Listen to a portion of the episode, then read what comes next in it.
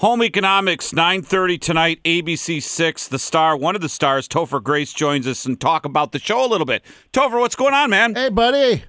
Hey, thanks for having me. Gosh, we're going through your bio here, sir. You're a are- heavyweight. You are a heavy, heavy weight. You've worked with everybody, man. You know, in terms of that's the only way anyone's ever going to call me a anything but a featherweight.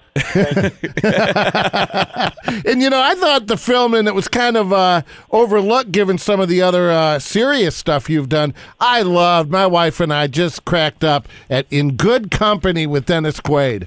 Oh, yeah, I love that movie. That's uh, Paul Weitz, a great director and a friend of mine, and that was like, oh, so much fun to make that movie. When you do, you know, when you're a guy who crosses over TV series, now you're in your third season of Home Economics, and then you do movies, you know, role after role, what comes down to it for you? If you have to choose between a TV show or a movie, what do you pick?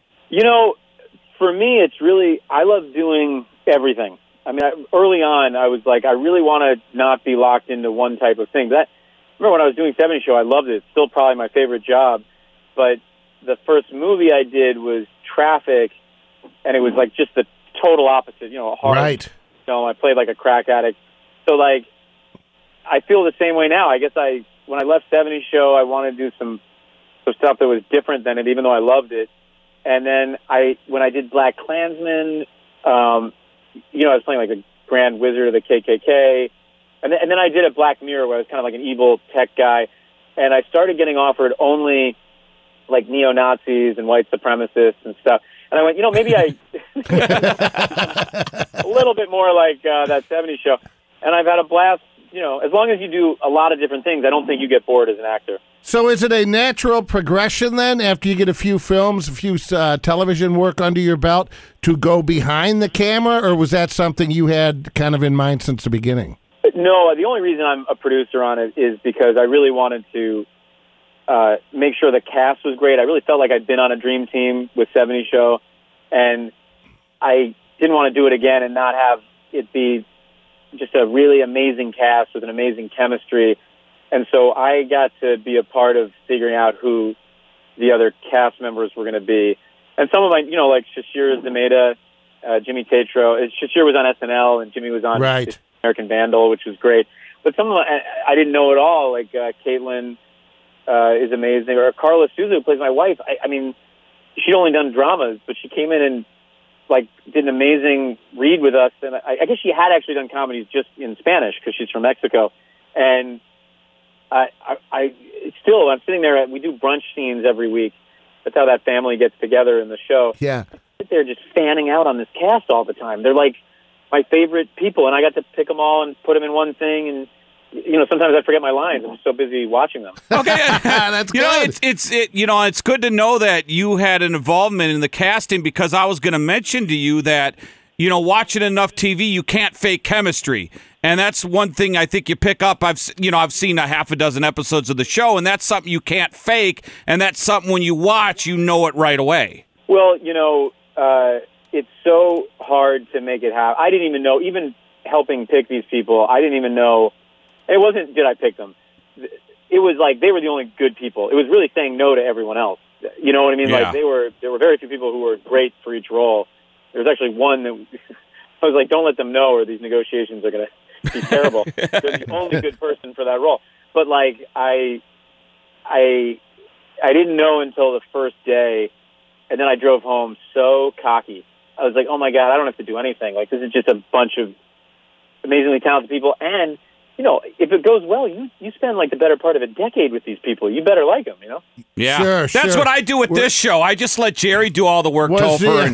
he- and- Oh, there's a there's a terrible dynamic going on there in the studio, and, and it it reads, you know, like you guys obviously hate yeah, I want everyone to watch uh, Home Economics tonight, nine thirty, ABC six. Hey, for a for a guy who, and we mentioned all the actors you've been in, and uh, the list goes on. Is there ever been a time in your career where you got to sit, decompress, and go, "Yeah, I've made it"? Was there a moment in your career where you go, "God, I've achieved it"? Uh, I know. I don't think any actor worth their salt really. I mean, I would. Your career would really plummet if you sat down and went, "I did it." And there's nothing else to be done.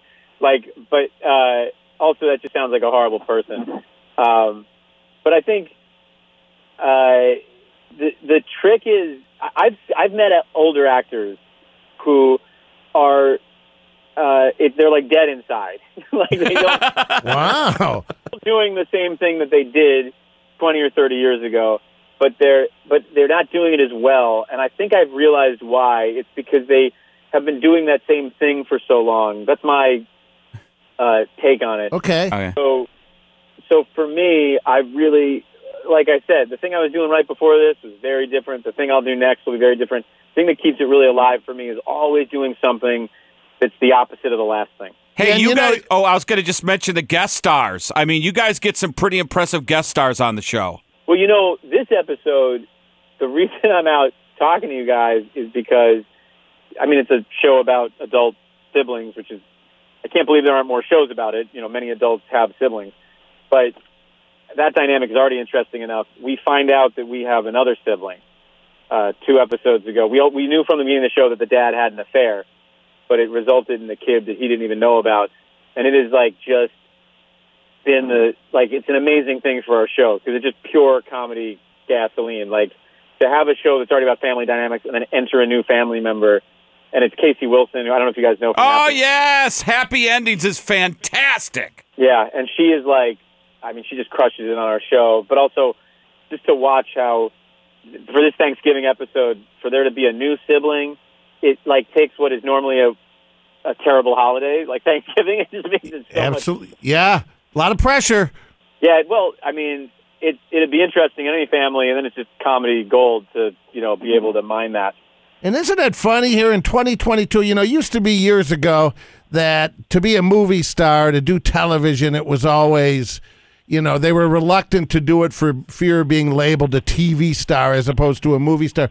But how cool is it today in 2022, given all that you've done? I'm looking right at it with the movies and the streaming and the network. What a luxury for you to have at your age.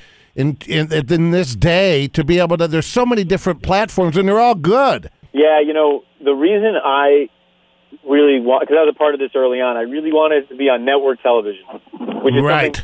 You know people talk a lot about streaming, they talk a lot about movies. Very few people talk about network television. Is that it's uh, first of all, it's for a lot of people. You know, it's for a wide audience, and that is still the biggest audience.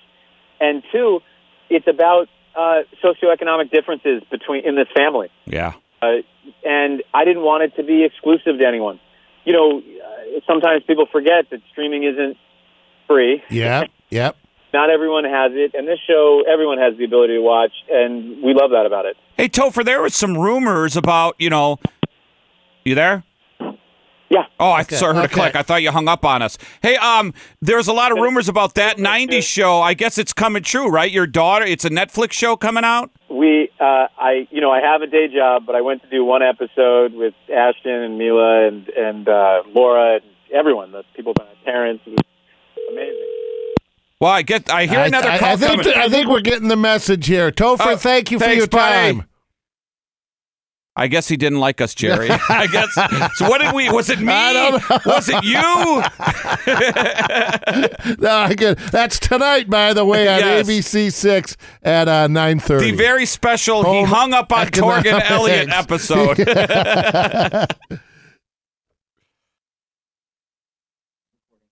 Was it something we said, Topher? Come on, Topher. Guys, I was talking for a while, and then I said hello, and you guys weren't there. Oh,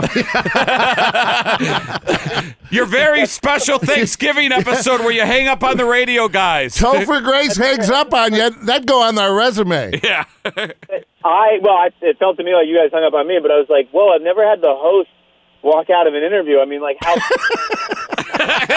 we were wondering, was it him or was it us? Yeah, what did no. we do? No. All, all good. We'll Yeah. be watching tonight, nine thirty. Thanks, Topher. Yeah, sorry, sorry about the technical difficulties, guys. Good to talk to you. All right, good. God bless.